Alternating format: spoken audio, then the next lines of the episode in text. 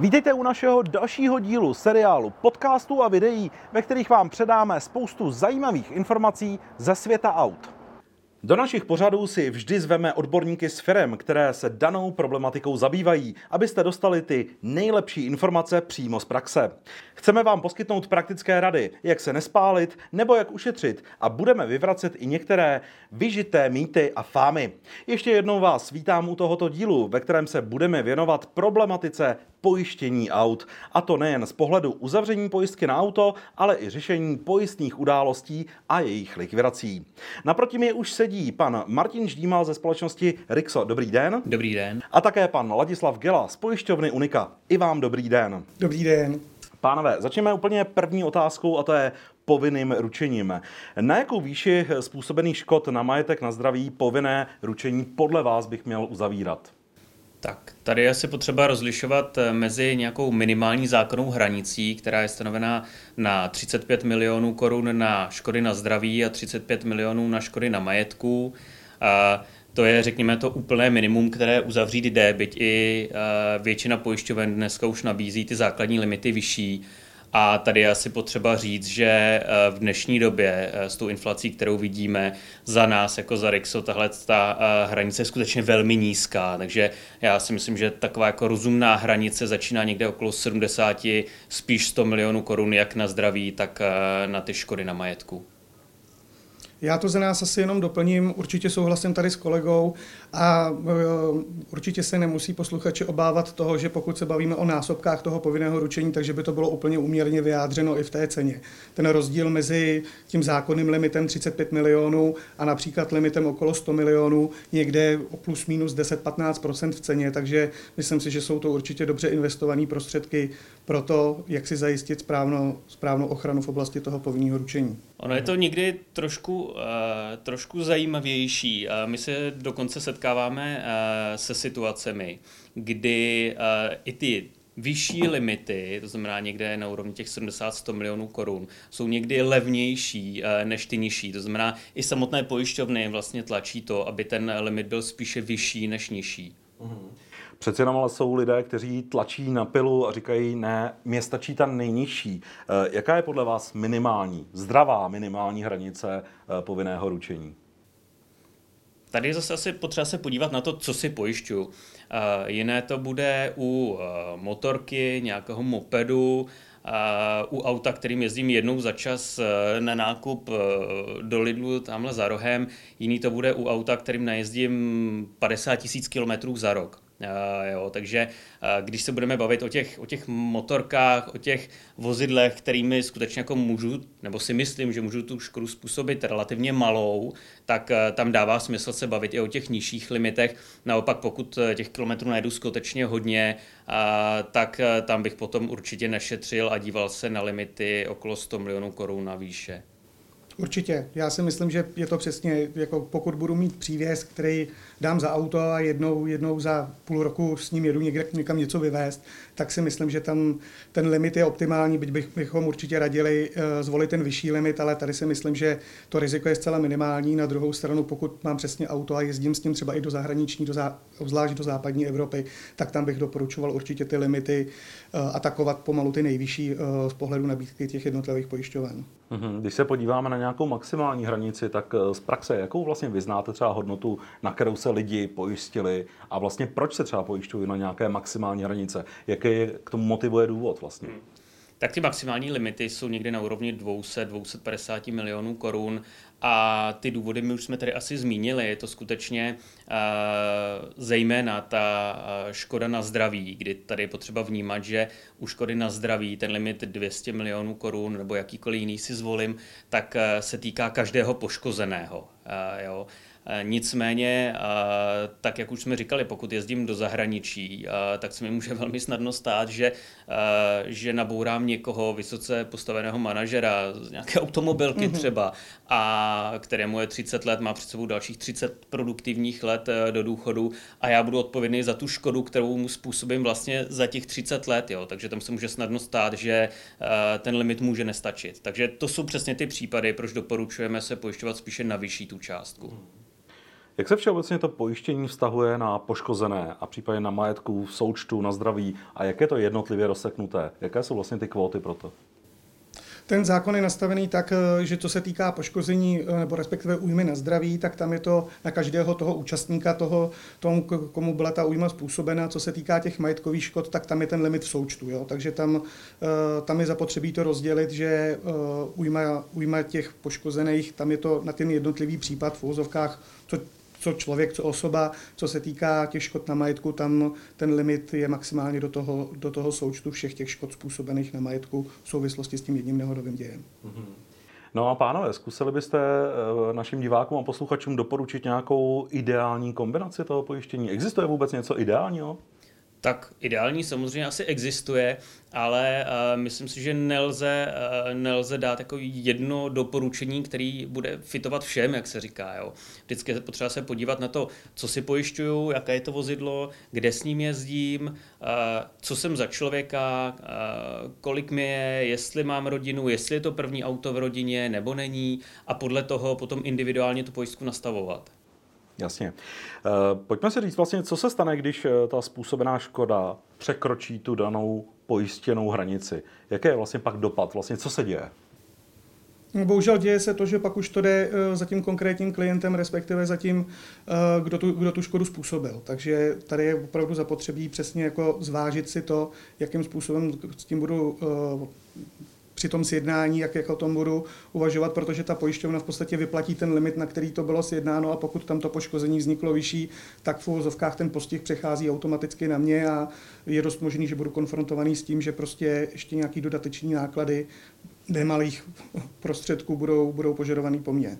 Mm-hmm. Kdysi jsem slyšel, eh, že vlastně i tu částku nad tu pojistku mm-hmm. uhradí pojišťovna a následně ji vlastně vymáhá potom pojištěnci. Je to tak? Já musím říct, že my jsme, za, já jsem se ptal kolegu, nedávno jsme se o tom bavili a já musím říct, že jsme se zaplať pámbu jako v Unice nesetkali s případem, kdyby ten limit nestačil. Ono dost často je, pokud už k tomu dojde a týká se to třeba i těch zahraničních škod a tak dál, tak primárně se to týká těch škod na zdraví, tak dost často i ty poškození, respektive ty pozůstalí, atakují nějakým způsobem tu hranici toho pojistního plnění, protože v vnímají, že by byl velký problém cokoliv nad rámec v těchhle z těch intenzích hodnotách finančních jakoby vymáhat po, to, po té soukromé osobě, řeknu to takhle. Takže nesetkáváme se s tím, ale myslím si, že tady v tom případě by to bylo určitě o nějaký domluvě, ale nemyslím si, že tady jako ze strany pojišťoven je nějaká zákonná povinnost to v tom jako ten případ dokončit, protože my bychom prostě postupovali v rámci sjednání toho limitu, který tam je a pokud by byl přečerpán, tak přes limit prostě pojišťovna jít nemůže.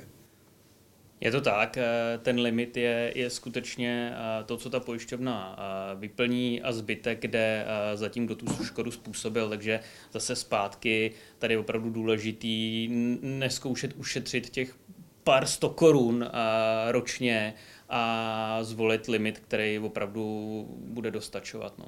Mm-hmm. Řekněte mi vlastně, kdo stanovuje výši pojistného povinného ručení a podle čeho se ho stanovuje? Tak to uh, pojistné stanovuje vždycky pojišťovna a stanovuje ho uh, na základě rizika, které vlastně na sebe bere. A když se budeme bavit o tom povinném ručení, tak uh, to riziko je primárně drivované, nebo to, jak se to naceňuje, tak vliv má vozidlo, které pojišťuju, to znamená, tam vstupují parametry jako obsah motorů, výkon, to je asi jakoby teďka to, mm-hmm. to nejklíčovější pak eh, tam samozřejmě hraje, roli to, kdo se pojišťuje. Eh, jo? To znamená, jiné pojistné bude mít 25-letý eh, člověk, jiné pojistné bude mít 45-letý člověk, protože zkrátka ty zkušenosti hrají roli a, a ta pojišťovna je zohledňuje v tom pojistném. Takže to je, to je jakoby další věc. A to, co do toho v neposlední řadě vstupuje, tak jsou nějaké bonusy, malusy. To znamená, to je vaše jako když to řeknu, škodní historie mm. u těch jednotlivých pojišťoven, zkrátka to, jak řídíte. Když jste dobrý řidič, tak si každým rokem vyjíždíte nějaký bonus, to znamená nějakou slevu na tom pojistném. Naopak, když máte hodně těch škod, tak zase uh, ty pojišťovny uplatní takzvaný malus, to znamená nějakou přirážku k tomu pojistnému. No a tyhle věci, když se sečtou, tak uh, vlastně to jsou takové ty klíčové parametry, které ty pojišťovny zohledňují při, uh, při kalkulaci toho pojistného. Pro vás. Tady, jestli můžu, abych to jenom ještě doplnil, ten uh, trend je, se strašně otočil za těch posledních 15-20 let, protože dřív uh, to hlavní kritérium, který tam probíhalo pro určení ceny toho povinného ručení, byl primárně obsah. Některé pojišťovny to pak začaly dělat podle výkonu počtu kilovat, ale dneska ten model, respektive ten rizikový model, už je primárně soustředěn na toho klienta. Což znamená, auto je určitě důležitý, ale už to není ten hlavní faktor a hlavní faktor je v úvozovkách ten provozovatel reálnej toho, uh, toho vozidla a tam bez pochyby je to prostě o, o tom rizikovém modelu té dané pojišťovny a hlavně i o té eh, škodní historii toho klienta a nějaký naší predikci eh, statistik toho, jak, jak často jsou, jak velká je pravděpodobnost, že zrovna tenhle ten segment těch klientů eh, způsobí nějakou nehodu. Tady je možná zajímavý ještě jeden moment. Začínají se objevovat pojišťovny, které to pojistné vypočítávají podle nájezdu. Mm-hmm. Jo, to znamená, ve chvíli, kdy najedu 5000 km, tak eh, to pojistné je jiné, než když najedu 25. Takže to je taky jeden z parametrů, který eh, do té ceny může poměrně výrazně promluvit. Pánové, ještě by mě zajímala jedna věc. Liší se nabídky z hlediska pojišťoven, to znamená vašich konkurentů? Liší se nějakým způsobem a jak, jak moc? Ty nabídky se samozřejmě liší poměrně výrazně. Větší odlišnosti možná jsou v tom havarijním pojištění, byť i v tom, i v tom povinném ručení odlišnosti existují. Určitě ty, ty nejzásadnější jsou právě v těch limitech, které ty jednotlivé pojišťovny nabízejí. Pak samozřejmě jsou tam odlišnosti v připojištění, které si k tomu povinnému ručení můžete, můžete připojistit. To znamená, jsou to různá připojištění čelního skla, srážky se zvěří, okusu zvěří a tak podobně. No a jedna z těch nejklíčových, nebo jeden z těch nejklíčovějších parametrů, který se liší mezi těmi jednotlivými pojišťovnami, tak je samozřejmě cena, která, kterou si to, ta pojišťovna účtuje za, za to pojistné krytí. Já bych možná ještě doplnil určitě Eh, velká část, kde se ty pojišťovny dneska soustředí na to, protože z pohledu eh, lidí je to, to zvlášť to povinný ručení vnímaný dost často jako daň. Prostě mám auto, musím platit povinný ručení, podstatě, když já někomu něco způsobím, tak tu pojišťovnu, kterou já si vyberu, tak v podstatě s ní bude konfrontovaný ten poškozený, takže mě se to vlastně moc netýká a jenom, uh, jenom platím uh, tu, tu dáň vnímáno, vnímáno veřejností, ale určitě uh, bych nezapomněl na asistenční programy, protože to je to, co mě se může týkat, zvlášť když uvažuji teda jenom o, o tom povinném ručení a ne o tom havarijním pojištění, tak bych se určitě zaměřil i na rozsah té asistenční služby, která zpravidla bývá poskytovaná k tomu povinnému ručení. Ty rozdíly jsou tam relativně velký a pak v případě nehody, poruchy eh, toho můžu využít a určitě je fajn, když se ty lidi s tím dopředu seznámí, eh, co jenom kromě těch limitů, o kterých jsme hovořili, obsahují třeba i ty eh, asistenční služby s tím spojený. Tady já, pardon, jenom to, to doplním, já určitě s tímhle s tím souhlasím.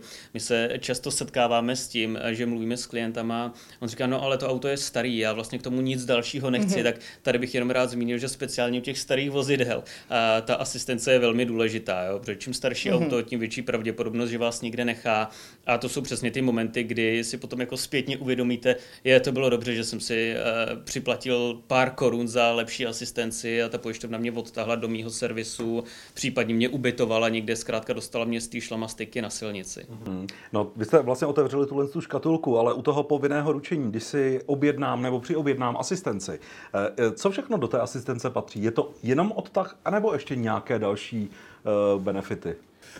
Z pravidla ty pojišťovny to mají nastavený tak, že mají několik těch asistenčních programů od toho základního, který třeba dávají s tím zákonem po, limitem toho povinného ručení, který se primárně stahuje na ten odtah z pravidla v případě poruchy i v případě nehody, tak pak jsou samozřejmě lepší asistenční programy, které i participují na tom asistenčním zásahu, což znamená, říkají třeba do 5000 korun, ten asistenční zásah je v ceně v podstatě toho asistenčního programu, který jsem si koupil a až když je to nad rámec, tak se na tom já finančně podílím.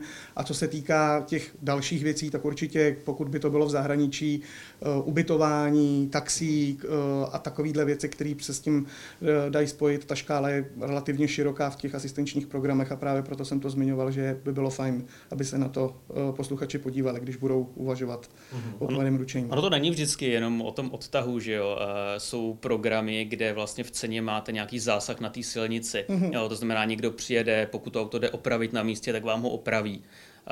Existují programy, kde jako špatně načerpáte palivo, že jo, spletete se prostě na to mhm. tam naftu místo benzínu, takže jako tak, taky tohle to se dá řešit. Jsou, uh, jsou programy, kde přijdete k automáty vybitou autobaterii, jo, takže výměna autobaterie, dobytí takovýchhle věci. Není to vždycky o tom odtahu, ale to, to i tyhle si drobné zásahy z pohledu té pojišťovny jsou to, co jako toho, toho řidiče vlastně vytáhne z té šlamastiky v ten daný moment a to je za nás jako velmi důležitý. No. Pak je potřeba ještě koukat taky na limity uh, těch asistencí, jo, protože nabídky těch pojišťoven se poměrně výrazně liší v tom, jak daleko vás otahnou, jestli je to do nejbližšího servisu nebo do vašeho domovského mm-hmm. servisu, na jak dlouho vás ubytují, jo, jaký je celkový limit vlastně toho, toho plnění, takže není to jenom o tom říci, aha, mám tam asistenci, všechno vyřešeno, mm-hmm. ale je potřeba koukat i na to, co vlastně v té asistenci ve skutečnosti je. Mm-hmm. Víceméně v médii koluje spoustu informací, že narůstá lidí, kteří vlastně neřeší pojištění, jezdí bez pojistek. Jak je to vlastně, když nemám pojištění auto, nemám povinné ručení na vozidlo? Co vlastně všechno mi hrozí? Eh, přijdete na to vy jako pojišťovny, že to nemám? Tak základní informace je neušetřím jo, protože uh, ta doba se vyvíjí, uh, předávání dat pojišťoven na Českou kancelář pojistitelů se, se vyvíjí a v podstatě uvažuje se tady o tom, že do roka by pojišťovny měly komunikovat s ČKP online uh, plnohodnotně, takže rozhodně neušetřím, protože ty rozdílové sestavy na straně České kanceláře pojistitelů probíhají, takže s vidinou toho teď nebudu platit povinný ručení, ta pokuta mě dožene. Uh, oni, uh, kolegové z ČKP, tu pokutu pošlou. Ten jejich sazebník není úplně pro klientský, řeknuli to takhle, takže ve výsledku zaplatím ještě víc peněz a hlavně já se vystavuju reálně tomu riziku, že kdybych způsobil nějakou nehodu uh, na silnici někomu, tak bohužel se na to nemohu spolehnout, na to krytí, které nemám a tím pádem bych eh, se dostal do relativně nepříjemné situace a musel bych eh, ty náklady vynaložený s tím zaplatit ze svého. Je to tak. Tady je potřeba prostě rozumět tomu, že to povinné ručení je povinné. Je to prostě po, eh, povinnost každého z nás, kdo to vozidlo provozujeme. Ty pojišťovny hlásí to, vlastně ty pojistky České kanceláře pojistitelů, tak v okamžiku, kdy zjistí, že to vozidlo není pojištěno, tak skutečně předepíše, předepíše tu pokutu, vymáhají potom provozovateli toho vozidla. Takže tady se opravdu ušetřit nedá nedá. Jo? A ty pokuty jsou v horizontu nějakých jako vyšších desítek korun denně, mm-hmm. můžou to být nějaké stovky, to znamená, není to úplně málo peněz, ale tady je potřeba rozumět tomu, že to, ten největší problém, který můžu způsobit, je to, že skutečně někoho nabourám, způsobím mu velkou škodu na zdraví, způsobím velkou škodu na majetku a pak ta škoda jde za mnou. Jo? Takže to je podle mě ten hlavní důvod, proč bych opravdu jako měl vždycky si být jistý, že v okamžiku, kdy s tím vozidlem kamkoliv vyjedu, nebo zkrátka nemám značky v depozitu, tak to vozidlo je pojištěno. No a teď druhá strana mince. Já jsem pojištěný, ale nabourá mě řidič, který nemá povinné ručení co v tu chvilku z toho já budu mít? Eh, vůbec zaplatí mi někdo škodu a kdo případně? Je to tak, že v ten moment, eh, ve chvíli, kdy zjistíte, že to vozidlo pravděpodobně není pojištěno a je potřeba se obrátit na Českou kancelář pojistitelů, která v takovém případě bude tu škodu eh, plnit z takzvaného garančního fondu, to znamená ČKP vám zaplatí tu škodu na vozidle a potom bude vymáhat vlastně tu vzniklou škodu potom vlastníkovi toho vozidla. Mm-hmm. Hmm. Eh, musím, pánové, platit povinné eh, ručení za auto, když vlastně tím vozem vůbec nejezdím a řekněme, jsem takový letní řidič, že vytáhnu to auto jednou, jednou za třeba tři čtvrtě roku ven? Tady se, ta, tady se to nějak v čase vyvíjí. Vždycky platilo pravidlo, prostě pokud je vozidlo registrované, rovná se má, má SPZ, tak eh, frekvence toho provozu nemá vliv na to, jestli, jestli mám platit nebo ne. Takže obecně se dá říct, že, že určitě ano ale existují už případy historicky, kdy ty klienti to rozporovali, protože dostali tu pokutu. A pokud relevantním způsobem prokázali, že to vozidlo nemohlo být provozováno, bylo tři čtvrtě roku někde v servisu a tak dál, tak, eh, tak ta pokuta v podstatě od ní bylo odpuštěno. Ale já bych tohle úplně nedoporučoval, protože přece jenom to řízení a do prokazování a ta komunikace s tím spojená s časem, s, s nákladama a tak dál, myslím si, že by bylo mnohem jednodušší i v těchto těch případech si prostě platit to povinné ručení. A například pokud vím, že to auto třeba nebudu rok provozovat a bavili jsme se o těch limitech, dobře, tak na ten rok si můžu dát třeba ty zákonné limity, protože vím, že to auto není v provozu nebo existují i programy typu sezónního pojištění pro ty pojišťovny typu gabriolety a tak dál, tak abych eh, já v podstatě to pokrývalo to riziko toho provozu v té, v té sezóně a naopak, abych třeba nemusel dávat uh, SPZky uh, do depozita, tak abych s tím mohl nějakým způsobem pracovat a nemusel se tomu tak, tak věnovat a obíhat ty úřady. Je to tak, já bych určitě jako tady doporučil, prostě buď to mám SPZky, tak to auto mám pojištěný a můžeme se bavit tady o těch programech, mm-hmm. kdy mám jako sezónní pojištění, mm-hmm. dobře, a, a pokud eh, ty SPZky nemám, tak mám je v depozitu, mm-hmm. tak to je ten moment, kdy jako pojištěný být nemusím. Tady si prostě uvědomme, že to pojištění stojí kolik? Tři, dva, tři, čtyři tisíce za rok, něco takového. Jo, a pak uh, jako spolíhat na to, že někde budu prokazovat, mm-hmm. že mhm. jsem měl auto půl roku v servisu, vemte si jen náklady na právní zastoupení tady v tom. Takže za mě bych se řídil velmi jednoduše. Mám značky, mám povinný ručení, nemám značky, dobře, můžu, můžu být nepojištěný. Určitě. Mhm.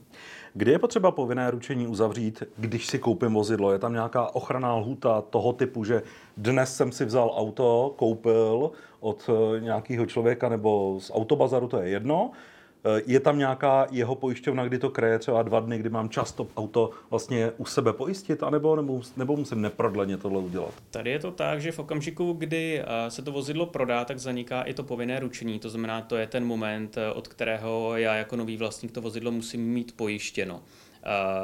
Co je tady pozitivní, je to, že uh, jak povinný ručení, tak havarijní pojištění jde dneska uzavřít opravdu snadno online. Mm-hmm. Jo? To znamená, tady asi není na místě, aby tady musely vznikat nějaké, uh, nějaké lhůty, do kdy pojistit. Skutečně vy můžete jako v momentě, kdy to auto přebíráte, tak uh, během pěti minut to auto pojistit a ve chvíli, kdy odjíždíte, ať už to auto z salonu nebo od toho původního majitele, tak víte, že jste krytý, to auto je pojištěný a cokoliv se stane, tak, uh, tak to kryje ta pojišťovna.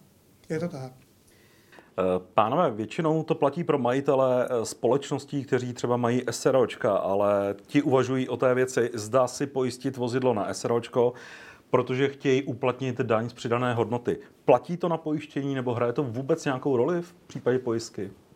V oblasti povinného ručení vůbec. tam to žádný vliv nemá. Co se týká pak havarijního pojištění, tam to vliv má, protože si můžu domluvit s tou pojišťovnou, že pak případný pojistný plnění mi bude vyplaceno bez DPH, čímž pádem já ušetřím trošku na té pojistce, ale z pohledu povinného ručení vůbec. Jak je to vlastně s povinným ručením, když vyjedu do zahraničí, teď nás čekají prázdniny, takže spoustu řidičů vycestuje do Chorvatska, do Itálie a tak dále.